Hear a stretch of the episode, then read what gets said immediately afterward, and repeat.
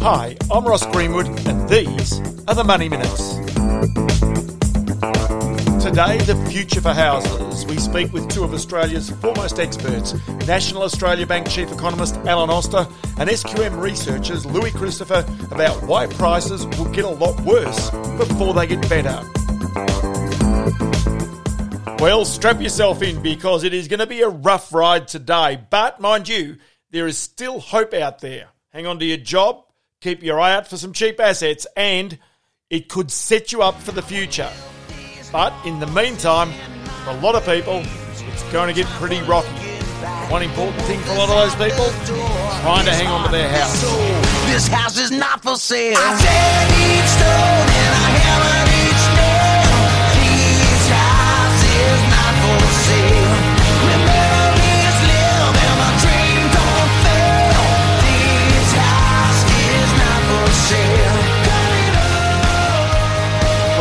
Explaining to you today, there's been a raft of economic information out, plus a Reserve Bank interest rate decision predictably on hold. Uh, but by the same token, the upgrading in some ways of uh, the Reserve Bank today suggesting that unemployment will remain around about that level of uh, 10%, it thinks, before it will ease next year to around 7 But the second part about that is output will fall by 6% in 2020 and then will grow by 5% in the following year. Retail sales figures out there as well. Uh, there's numbers from APRA about the uh, loan uh, repayment deferrals. Uh, I think one of the very pers- best people to go and have a chat to about this, the chief economist of the National Australia Bank, Alan Oster, who I do note today says, in terms of the sharpness in the decline of activity, this makes the recessions in the 80s and 90s look like child play.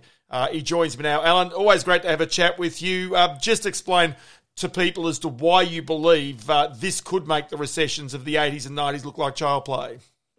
Um, well, it's nice to meet you, Earl, to talk again, Ross. Um, look, the reason why is we've seen such a big fall uh, in terms of activity. So RBA is talking about a 6% fall during the course of this year. We're talking you know, mid fives, so they're roughly the same sort of thing.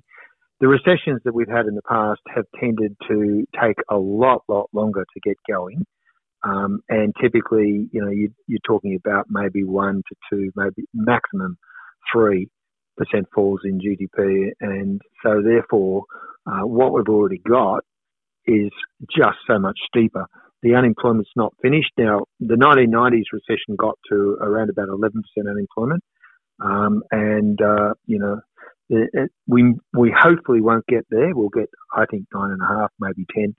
Um, but, you know, in the 1990s, we didn't have, you know, 30 odd percent of the workforce being paid government subsidies to essentially keep their jobs. So um, it's a very, very different environment that we're currently in. Just one aspect of this, I mean, the, the, the recession this time, unlike the uh, the 1990s recession, which yep. took some four years after the stock market crash to happen. Government intervened. Mm. Uh, you had a housing boom in the uh, in the inter uh, in the in the years in between. Um, and then all of a sudden, interest rates went to 17%, which prompted the recession. This, of course, is yep. a, a, shock as a result of a health crisis. Um, but it yep. seems to me, in some ways, that if there is still unemployment to come, um, then what is going to flow from that? Businesses collapsing potentially in Victoria, um, unemployment rising as a result, people struggling to pay mortgages. Uh, that is, if you like, the symptoms of the recession that is still to play out in Australia. Most people to this stage have been able to manage largely as a result of the government subsidies. Yeah, and one of the stories that's really important is if you're going to be counted as unemployed in the official numbers, two things you need to have. Number one, you have to have lost your job. And number two, you have to be actively looking for a job. Now, um, everyone knows about number one. Number two, though, a lot of people are not actively looking for a job because they're in industries that have been closed down. Um, so they don't get captured in the unemployment numbers, but they will once the economy starts to get up and run again. Um, there's been some estimates out there by the Bureau of Stats who say that if you're being paid the dole um, and you were counted in the unemployment, um, the official number would be about 11.3. Um, so, uh, and we look at our own d- data and we look at the number of customers NAB have who are being paid the dole, and in an underlying sense, we think that's somewhere around about nine eight at present. So, just the fact that as you open up, more people will essentially um, start looking for a job because they'll have to, because they now have to have mutual obligations for the government. Um, that just guarantees the unemployment's going up. It's the other part about this that really does, you know, worry me and concern me as to where Australia is going to in the future. And that is with Victoria now going into these stage four lockdowns. Yeah. And inevitably, at some stage, the government has really got to, well, run out of ability to support the economy in the way in which it has to this point. I mean, it doesn't want to really have uh, the economy on life support, as it were, um, for a prolonged period of time. There are there are times when it's going to have to um, allow companies to go broke, uh, to to stop really subsidising the wages of such a large number of people. Otherwise, future taxpayers are really going to carry that burden. How do they? Without really having a sharp jolt to the economy, how do they really get out of this um, situation they have where they are subsidising so many people? Well, the short answer is they can't get out of it. Um, the one good thing about Australia relative to everybody else is that we spend about the same proportion of GDP as the rest of the world, and we are starting from a really low base. So we might end up with debt to GDP ratios uh, on the current sort of policies they've already announced. Let's say 30% of world of GDP. Um, America and Europe is already at 100. So we can afford to keep supplying and supporting the economy, and that's what they have to do. Uh, you know, eventually you're going to have to let uh, sort of things stand on their own. Uh, and I think one of the problems will be that the unemployment numbers will be probably peaking in March because a lot of firms, what we call zombie firms, that are sort of still hanging in there with all this government support, or hang on essentially to Christmas and then they just won't reopen. And that's one of the problems you've also got with Victoria because, you know, there'll be a number of firms who were hanging on for grim death and now you shut them down again and I'm not sure that they're going to reopen. And just to put a context in it, um, we're still going to finalise our data, but roughly based on what we're seeing offshore and, you know, we look at the Victorian numbers, I would expect the Victorian GDP in the September quarter to fall 15%. Wow. At least 10, yeah, at least ten to fifteen percent. I mean, these are so big you, numbers. I mean, even if it were to fall by one or two percent, normally people would be yeah. concerned and worried. So talking ten yeah. and fifteen percent is generational. This is you know going yeah. back to the nineteen thirties type of stuff. That that's exactly what you're doing. And you know, you look in the US, they uh, they fell by about uh, nine and a half percent, which people thought, oh, that's good. Uh, as in, it could have been worse. Uh, Europe's fell by over twelve percent. New Zealand looks like it's going to fall 15 and more.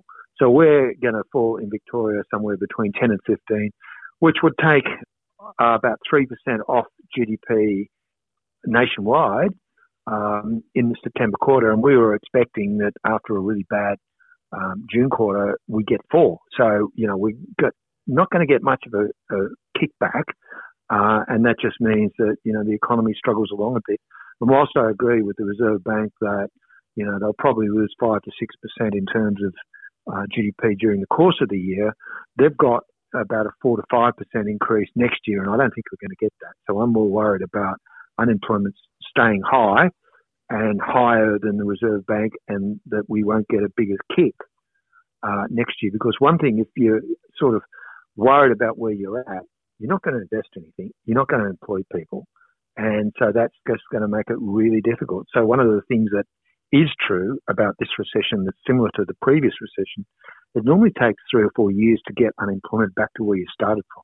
And that, I think, is going to be a big worry. A few things that I've spotted. Uh, Christopher Kent, I think it was, from the Reserve Bank last week, saying uh, that one in uh, 10 businesses uh, effectively right now believes that they would not survive uh, unless yeah. there was uh, be, unless there was subsidy from government, from a bank, uh, or from a landlord. Now that's got to be one issue. And APRA today coming out and saying that effectively uh, 11% of all loans, uh, and even more when it comes to business loans, or more than 12% of loan facilities are the subject of loan deferment uh, deferment right now, repayment deferrals. Uh, Yep. And then on top of that, you've also got, say, for example, the Reserve Bank again saying that banks are awash with, with cash right now. Now that shows how defensive that business is. It shows how defensive that investors are right now. That they're prepared to accept nothing in the bank rather than actually put their uh, put their money to to try and get some gains out of them. Yeah, no, that's right. And I mean, we looked at business investment, and normally in this sort of environment, you'd expect business investment to fall a lot, and therefore demand for business credit would fall. But in the March quarter, what tended to happen was huge chunks of people, as you were saying, uh, in business came and essentially uh, got extra money out of the banks. And now what's happening is they're actually paying us back, and there's no demand out there for investment. So, you know, again, huge numbers, but I reckon that business investment overall probably fall 30 to 35% over the course of the next 12 months. So that makes it very difficult in terms of the economy. So, you know, where you started from, this is unique. This really is unique. And, you know, you've seen uh, uh, the other statistic I think people probably don't know about is that all-time record number of jobs lost in any one month, which goes back to the 1990s, was 74,000. We lost in two months around about 900,000 people from employment. Now, you know, you're not going to spend as much as you would have if you think essentially you haven't got a job or you're on JobKeeper. So all those things make life very difficult. And considering also from the government's point of view, half of all tax collections come from PAYE taxpayers. That's so if you lose 900,000 out of, say, 12 million uh, employed people, well, that's a big chunk out of the government as well. One final thing for you. Are you at all Yep. concerned that asset price, and I'm here thinking here uh, in particular share prices, but also house prices as well, as well, are not falling as dramatically as you might expect, given recessionary times, given the outlook for employment, and even for business solvency? Well, I find it very difficult to forecast the equity market, and Yeah, I think a lot of does. I think a lot of it's following out of uh, essentially the tech areas in the US, and it follows into here. When you look at house prices, I think house prices, our expectations is 10 to 15 percent down, and the main reason is the two big drivers. Number one, population. So I don't think that you're basically going to um, open up international mi- migration, etc at least for 12 months. So that means population halves. Um, so I think the lowest growth rate is about 0.7, and that's the lowest since about 1917. And the second thing is unemployment. Normally, when unemployment goes above 8%, you're in deep trouble. And so all those things say gravity is going to pull the uh, house price market down, but it'll be different. So, for example, if you're in Sydney, people might decide they really now like to live in the Blue Mountains. If you're in Melbourne, they might think Ballarat and Bendigo is good. And so therefore you're going to get a different effect. But the one area that I think I'm very concerned about is commercial property prices because for me, uh, you know, I think Zoom is sort of permanent um, in terms of people working from home. Maybe not as much as what they are now, but when you look at it, you know, the CBDs of Sydney, Melbourne, um, uh, essentially, well, Melbourne in particular is closed down, but the vacancies in, in some of the uh, areas, I think there's already massive oversupply. And, you know, we put a survey out the other day and we had indexes that went from plus 19 down to about minus 80, uh, which we've never seen before. So I, I think there are some um, asset prices out there that are going to have serious adjustments as they go. I'll tell you what, it's pretty sobering stuff, and it clearly has a knock on effect right throughout the economy and for government and even for the banking sector as well. Uh, it's always great to get your insight, Alan. Sobering times, though, these might be, as I say, uh, but uh, we'll speak again very shortly. Thanks, Rob.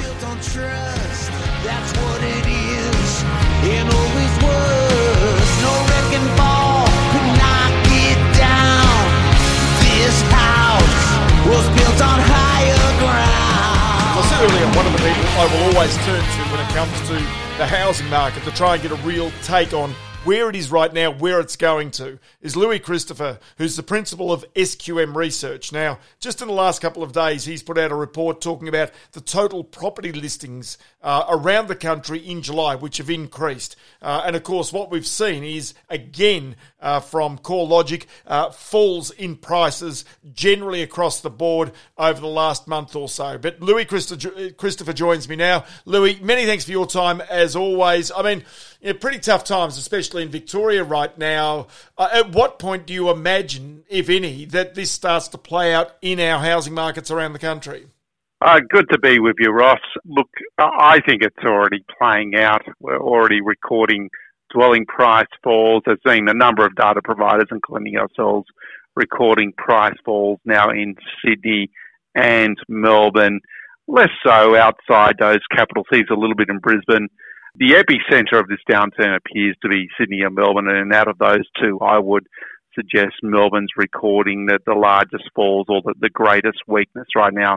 We noticed through the, the falls in actual prices, the falls in asking prices, the lower auction clearance rates, and as per the release we, we put out this week, total property listing increases by which Melbourne's actually recorded a 20% increase in total listings year on year. So that's quite a significant increase in supply. So just take me through what's happening on the ground here. And obviously each state, each capital city might be quite different depending on the uh, prospects for employment, but also on where it sits with coronavirus right now. Uh, but I would presume that the normal set of circumstances is if people presume that prices are falling, uh, and they may want to be sellers, that they'll hang on for as long as they possibly can before either A, they're fearful of further price falls, or indeed they reach a position where they simply have to sell that property. Is that, that's one of the reasons why sometimes we hear as prices might get a bit soft that there's no stock on the market? Yes, that's correct. So normally in a, in a downturn, you, you see vendors who do not need to sell withdraw their properties. And up until now, we, we largely have actually seen that sales volumes have come off before the month of July. Listings were, were so so that, yeah, there's definitely been a noticeable increase this month. So it's fair to say that so far the downturn has, though, been orderly. There hasn't been a lot of forced sales activity. And we believe that the moratorium provided by the banking sector on borrowers who cannot meet their monthly mortgage repayments have contributed to uh, very minimal forced sales activity. The question is, of course, going forward is whether we'll continue to see a moratorium placed on on borrowers who cannot meet their mortgage repayments, or will the banks have to start calling in loans, which would then create more forced sales in the housing market. So, the other part about this is the shutdowns to prevent the spread of the coronavirus in Melbourne. You know, we know that the jobs market rebound, as hoped for, is not necessarily going to take place. So, you've then got the next part of that, and that is that if you've got almost a million Australians without paid work, then relying many of those people on the federal government for, for the money to keep themselves going there is a point at which, if we suddenly see even more firms closing down, potentially even more firms becoming insolvent, that the trickle down effect into the employees does start to occur. If they can't pay mortgages, it's either the banks have to somehow be forgiving, but there is even a point at which the banks can't really be as forgiving to those people as maybe we would all like to imagine they could be. Well, spot on, Ross, and I think it's worthwhile for your audience to take a good look at this current reporting season by the banking sector. In particular, what are they actually providing for provisions for doubtful debts? And I know you've been around for a long time, but you may recall back in early 1990 how we knew we were all having a problematic recession when the banking sector started to record huge provisions for bad and doubtful debts, smashing their profitability. Uh, I suspect we're going to see the same thing this time around with this reporting season. They'll have to account for this properly. Now, how the banks respond to this will be very interesting. They obviously have an obligation to do or act in the best interest of their shareholders. So I think they'll have to write off a lot of loans.